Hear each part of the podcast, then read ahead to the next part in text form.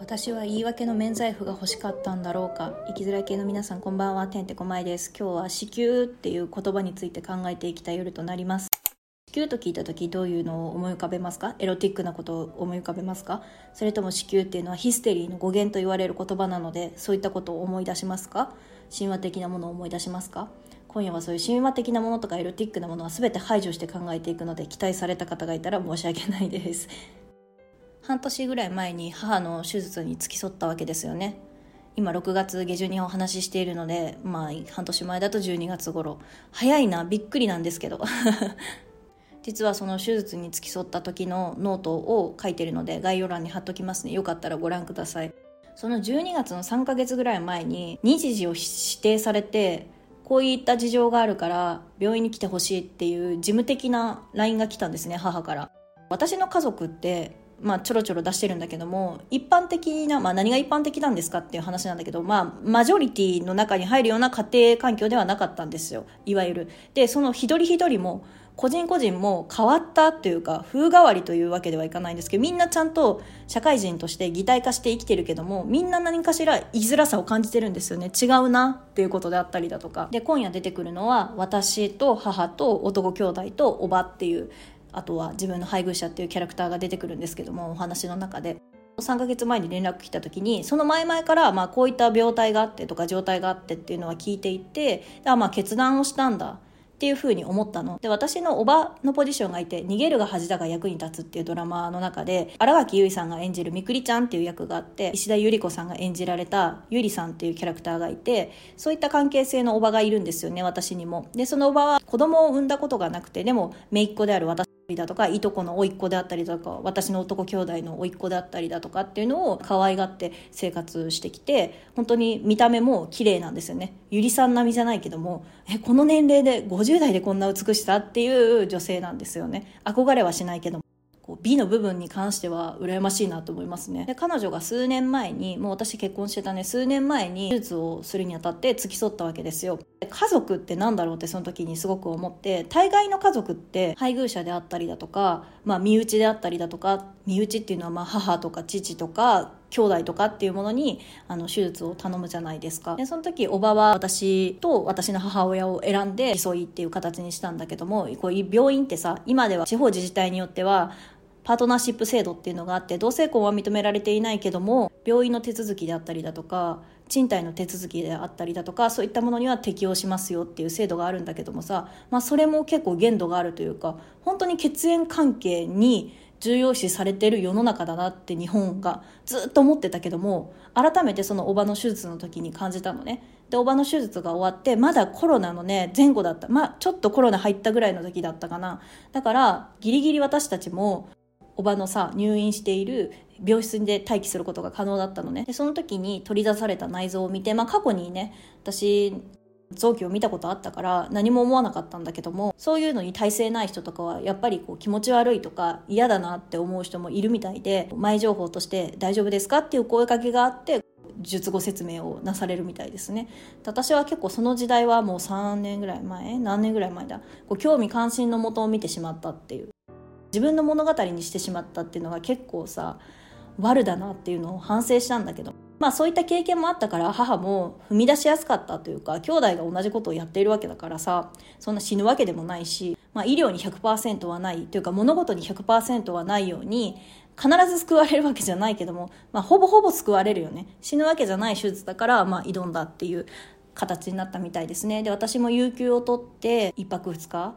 前日入院と当日手術するにあたってで34時間ぐらいで済むって言ってたからあトンボ帰りで帰れるわなっていうのを思っていたんだけども病院医療機関っていうのは何が起こるか分かんないですよね。なんか結局朝9時に行って午前中になされるって言ってたのに午後からスタートして終わったの7時とか8時みたいな。11時間ぐらい病院の中にいたわけですよね。しかもこう病室に入れないのでコロナ禍だったので母が行われた時は。面会お見舞いもできないし見送るのにあたっても廊下でしか手続きができなかったりだとか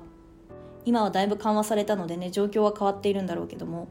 11時間も病院にいたらさ NHK のドキュメント72時間のようにさ一人で一人で私のカメラ視線になっちゃうんだけどもいろんな状況をさ思って自分のエピソードと重ねてしまうんですよね。で母が入院していたのが産婦人科だったので私と同世代の方が多く入院されている感じだったんですよね。待機室がこう自販機があったりだとか買い物できるスペースとかがあったから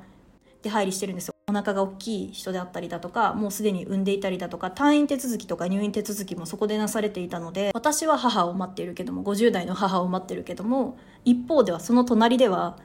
私と年齢が近しいであろう人間が首も座らない可愛い赤ちゃんを抱いてで母親であろう人間と夫であろう人間が退院手続きをしている。でうわ可愛いねって夫であろうポジションがやっている。右隣を見たら新しい命が生誕して希望的な未来が待っているっていう現状なのにこっちは私は母が失われていくものを見守っている。なんかその同じ空間にいるにもかかわらず違う状況が発生していることが奇妙に思っちゃって面白く思っちゃうとっててそれって爆笑的な面白さなんですかとか突っ込まれそうだから面白いって言葉は使わないんだけども奇妙って言葉を使わせてもらうんだけどもでも面白くて私がその時間の時に。でもやっぱり思うことはあってそこの産婦人科っていうのは NICU っていう新生児特定集中治療室だったかな NICU とかも入ってたので赤ちゃんの声とかもわーとかいっぱい聞こえている中で生まれる場所性が誕生する場所。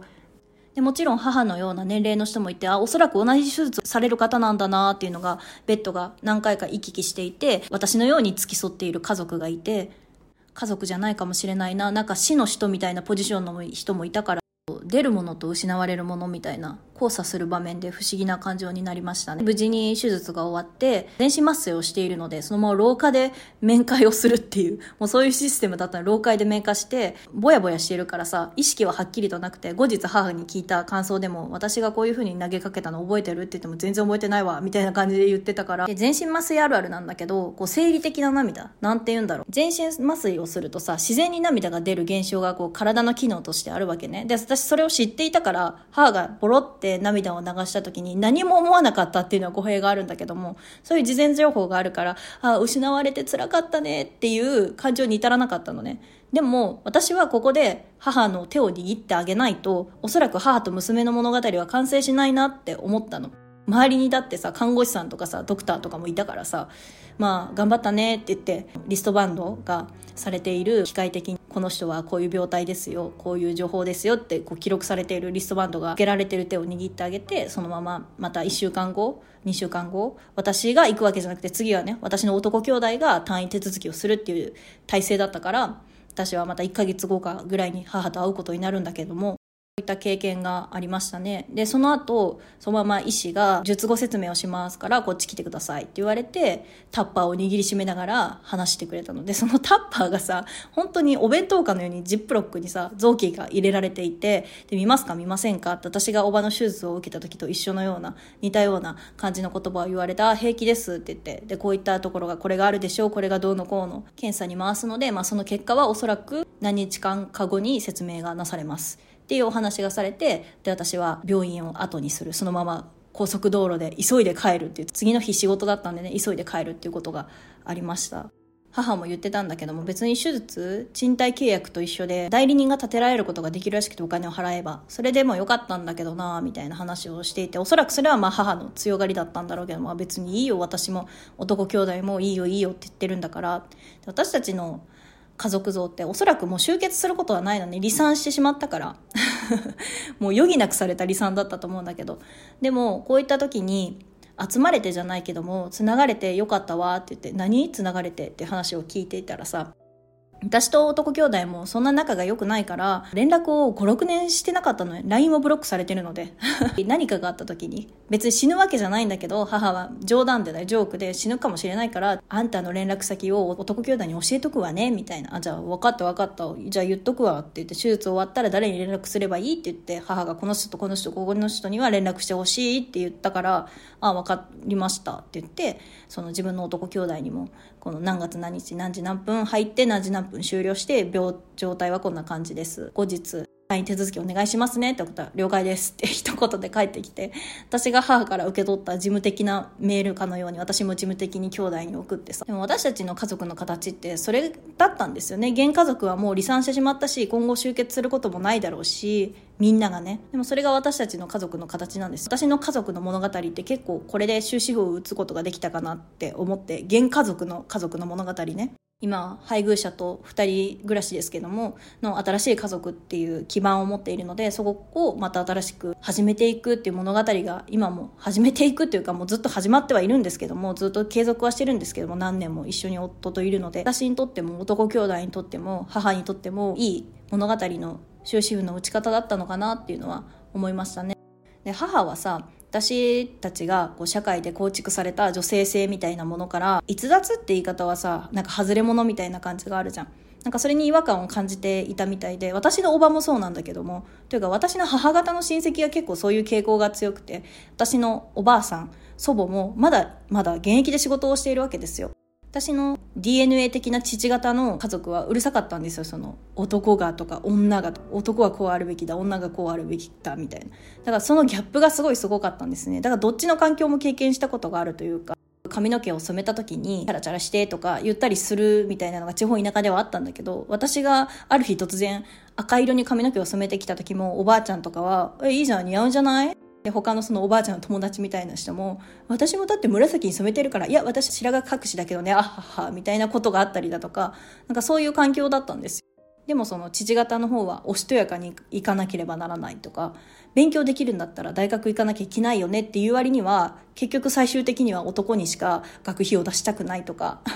もうこの憎しみの話を出そうと思えばたくさん出せるんだけども、まあ、今回はさ子宮っていうトピックを軸に話していきたいのでこの辺にしとくんですけども。だから母も結構母親らしい愛情みたいなのをもらえなくて世の中の機能不全家庭の話とか母と娘の関係性の話とか書籍を読んだりだとかネットで愚痴みたいなのを見たりしている中で束縛をするというか呪縛をするみたいな母親像のイメージがあったの。でも私は母親から呪縛をされるというか、まあ母親もいわゆる被害者なわけね。自分の私の DNA 的な父親の暴力を受けていたわけだから、DV を受けていたわけだから、私は虐待の犠牲者だけども、彼女も DV の犠牲者であって、でも私は母親から虐待されていなかったかって言われると、そうとは言い切れないの。母親も手を挙げていたし、私に対して、こう教育的虐待みたいなのもしていたし、まあ、母の場合今解剖して今冷静になって大人になって、まあ、20代前半の頃にいろいろ考えていたんだけども思ったのは、まあ、母も父親っていう機能が存在していないこの家庭環境の中で娘息子に対してどう向き合っていこうって考えた時に不健性も母性も持たなければならないなっていう強い意志がおそらくあったと思うのね。だからこう強く言ってきたしどちらかというと母親的な像というか父親的な機能ばっかり見せられていたし母はすごいなと思うのは尊敬はしないけどもすごいなと思うのは当時私と兄弟を産んで仕事を辞めているわけですよ。あの転居してね。仕事をやりたい仕事をやってたけども結婚することによって転居して仕事を辞めました。私と兄弟を産みました。で当時も氷河期世代って言われる一般的にも新卒でも社会へ出ることが難しいって言われていた時代にまたこう再就職を目指すってなってその中でまた正社員として契約されてそこからゴリゴリ働いていくっていう姿がそれはすごいなと思ったの。それを成し遂げる力はすごいなと思ったの。だって絶対病んでいてもおかしなはずじゃん。私は10代の頃、すごく凶暴だったし、私の兄弟もすごい凶暴だったし、まあ家庭環境っていう理由もあるし、思春期っていう理由もあるだろうし、私なんか精神疾患になっちゃったから10代の頃に。入院はしてないけども、この話もいつかしようかなと思うけど、入院一歩手前みたいなことまであったから、閉鎖病棟入院一歩手前みたいなことまであったから、そういった子供を育てている中で、思うこともたくさんあったと思うの。自分だって死にたいって思ったはずなの。で何かにすがりたいって思ってきたはずなの。でそれで裏切られたこともたくさんあったはずなの。私は全部それを見てきたし全部一緒に過ごしてきたし母の後ろに見える男の影であったりだとかすごい悲しい感じであったりだとか母親は母親なんだけどもでも母は母親っていう符号が付与されている記号が付与されているだけで一人の女性なんだよねその前に分かってる分かってるけどもやっぱり幼少期の私とかちっちゃい頃の私っていうのはそれからすごい目を背きたかったっていうのは大きくあった。まあ、っていうのもあり私は今学校の先生ではないんですけども性教育っていうものを真剣にやりたいなってすごい思ってたしやっていた。もう学校の先生じゃなくなったのでお話ができるんですけどいろんなやりたいことがあって学校の先生になると思うんですよね。で私その中の一つで性教育をちゃんとやりたいなっていう部分があってちゃんとやらせてもらえたしありがたいことに若い頃だところ環境下っていうのが何でもやっていいよみたいな環境だったからすごい自由にやらさせてもらってたしご評価っていうのもたくさんもらえてたし嬉しかった。でも違う場所に行ったことによってすっごいマジの田舎みたいな勤務になった時に保護者の方がこの母校の人だからとか、そういったしがらみであったりだとか、学校教育って性教育だけじゃないのでね、本当にやらなきゃいけないことがあったりだとか、あと学習指導要領っていう文部科学省が決めたものがあって、それにのっとってやらなければならないことであったりだとか、やりたいこととやれないことの乖離みたいなのがひどくて、すごい思い悩んだことがあったのね。でも、一所属の人なんですよ。で、私会社員になりましたけど、その会社員やってても、裏の根回しであったりだとか、やりたいことがあったとしても、社内政治的に無理だったりだとか、結局どこの環境にいても自分がやりたいことなんてできないんだっていうことにすごい気がついて、社会ではさ何でも学校教育が悪いとかいっぱい言われるの確かに悪い部分もあるけどもやりたいって思っててもできない部分であったりだとか諦めの部分であったりだとかそこだけに執着できない部分であったりだとかなんかそういった内情も知った上でこう社会に出た時にまあね学校の先生が社会に出てないってわけじゃないんだけどももうあえて皮肉の表現で使わせてもらうのであればこう会社員っていうものになった時に結局一緒じゃんっていうの思うのね。使ってる題材が違うだけであって一緒じゃない。あなたたちも私たちも今そうだけど、やりたいって思うことがやれなかったりだとか、本心とあの方向性が違ったりだとか、会社にとっての利益とかメリットを重視したりだとか、これがこう社会に属して働くことなんだって思った時に、もうすごく嫌になって。でもそれがずっと今後も続いていくのであって、生きるってなんだろうみたいな。で、私はトンボ帰りで帰ったわけですよね。トンボ帰りって言っても1泊2日なんだけど前日の入院手続きとその後手術に付き添って8時とか7時になったけども泊まるわけにもいかなくそのまま車を走らせて帰った。結局ね病院で付き添うことはできないから何もできるわけじゃないんだけども感情がすごい複雑のまま出社しなきゃいけないっていう。で当時2022年の12月だったので何半目かの何羽目だったかなあれ5羽目とか4羽目とかもう忘れちゃったけどもまた感染症っていうものが大爆発したっていうシーズンだったので私がいた組織っていうのももう泡目二めいてでもうすごい怒号の声であったりだとかもううんざりしてたのでもう私も休みたいで、周りの人には、どうして休んだんですかこんな時にって。私、いや、全然ですか ?3 ヶ月ぐらい前からもう上の人に出してるんで、この家族のための手術の手伝いだったので、普通にもう言っちゃって、その時に。めっちゃギスギスしてたのね、その当時。そこの会社の中が。そのノートを書いたものもあるので、よかったらご覧ください。概要欄に貼っておきますね。の時代に辞めていく人もいましたね感染症にかかってでたまたま運悪くいろんな不幸が重なってなんかその時に集中攻撃されてこうメンタルが病む前に辞めたって言ってたけどもおそらく不調が続いちゃったんだろうねっていうのを思いながら私は何をすることもできないし2022年の12月はこう本当に生きるとか死ぬとかっていうことについて考えさせられましたね。で、まあその後ね、1ヶ月後母が退院してから本当に男兄弟でよかったなってものは、やっぱり男女って区分けはつけたくないけども、力的な関係性で言うと男兄弟の方が力を持っているので、こう手術終わった後って本当歩けないんだって。女性だとこう帝王切開をした感覚に近い内臓を取り出すっていうのが、っていうのをお話ししていて、荷物とか運びも大変だし車の運転もちょっと嫌だしこう歩く練習とかはしてるけども自分の体を順応させていくためにはしばらく時間がかかったようで退院した時に食料のストックをするためいっぱい買ったんだって でその時に男兄弟がいてよかったなって話をしてて正解だったわって言って確かに正解だったねっていう話をしてよかったねっていう話をしていましたね。でももうその時彼女は私ヨガ行ってさ、みたいな。もう本当にゴリゴリに好きなことをやっている母親なので、あ、もうヨガできるまであの治ったんだねって言って、そうそうって話をしていて、こう新しい未来を輝いて生きているので、すごいなって思いました。尊敬はしないけどね、すごいなって思いましたね。という母の手術の付き添いに当たったエピソードでしたね。またもうちょっと死っていうものに近いものに触れると違う感覚に至るんだろうけども、イニシエーションというか通過儀礼なんだなとか思ったりして。私は教育現場にいたからっていうのもそうなんだけどもなんだろう自分の健康管理についてしっかりしてた死にたがりのくせにね意味わかんないでしょ？死にたいとか言ってる割にはちゃんと歯をきれいに半年に1回歯科に行ってクリーニングしてもらうってことをしていたの。そんな必要ないじゃん。未来への契約みたいなことをずっとしていたのね。それはどっかでも言った気がするんだけどもこう未来に予定を組み込むことによってそこまで延命治療を施すっていう感覚が近いのね。私が例えば舞台演劇を見ることが好きだとか映画を見ることが好きだとか何か旅行へすることが好きだっていうのはもう鬱憤しているから心を入れ替えるためにしたいっていう意味合いもあるんだけどもとりあえず将来に未来に予定を立てておけばそこまでは生きるじゃん。なんかそういう感覚が近いのね今現在も。10代後半19歳とか20歳とか21の時とかさ死にたいとか言ってる割にはさ歯のクリーニングの予約をしてるわけよ。死にたいとか言ってるわけには脱毛の予約とかしてるわけよ。すごい奇妙だよね。生きるっていうことをさ、生き生きとしているわけじゃん。変だなとか自分でも思ってたけども。だから私二十歳になってから地方自治体にもよるんだけども二十歳になるとさ子宮頸がんの検査をすることができる分のね、今話してきたように、家系が結構子宮系の病気になる家系だったから、まあ女性なんて母も言ってたんだけど、女性なんて乳がんか子宮がんどっちかにはなる確率はあるんだからね、みたいな、どっちかにはなるんだよ、みたいなことをなんか悟りながら言ってて、確かに私の周りの環境でも乳がん検査で切除しましたっていう知り合いもいるし、まあ、どっちかなんですよ。では、未然防止できるのであれば未然防止しようということで、二十歳から毎年子宮頸がんの検査へね、行ってます。引っ越してたとしてもね。その自治体によってはただのところもあれば、1000円とか2000円とか、お金は決まってるんだけども、基本的には無料で受けられたりだとか、安く受けられる自治体がほとんどかなっていうのを思います。すべて47都道府県を検索したことないのでわかんないですけど、で、大体ね、子宮頸がん検査は2年に1回が、まあベース、まあ1年に1回受けれるんだったら受けようねっていう感じなんですけど、こう、問診と指針と内診と採取した細胞によって、こう、検査を行う検査なんですね、子宮頸がん検査は。で、私、2年前に実は引っかかってその検査に、今までずっと陰性、陰性、陰性、陰性って二十歳からずっと続いてたけども、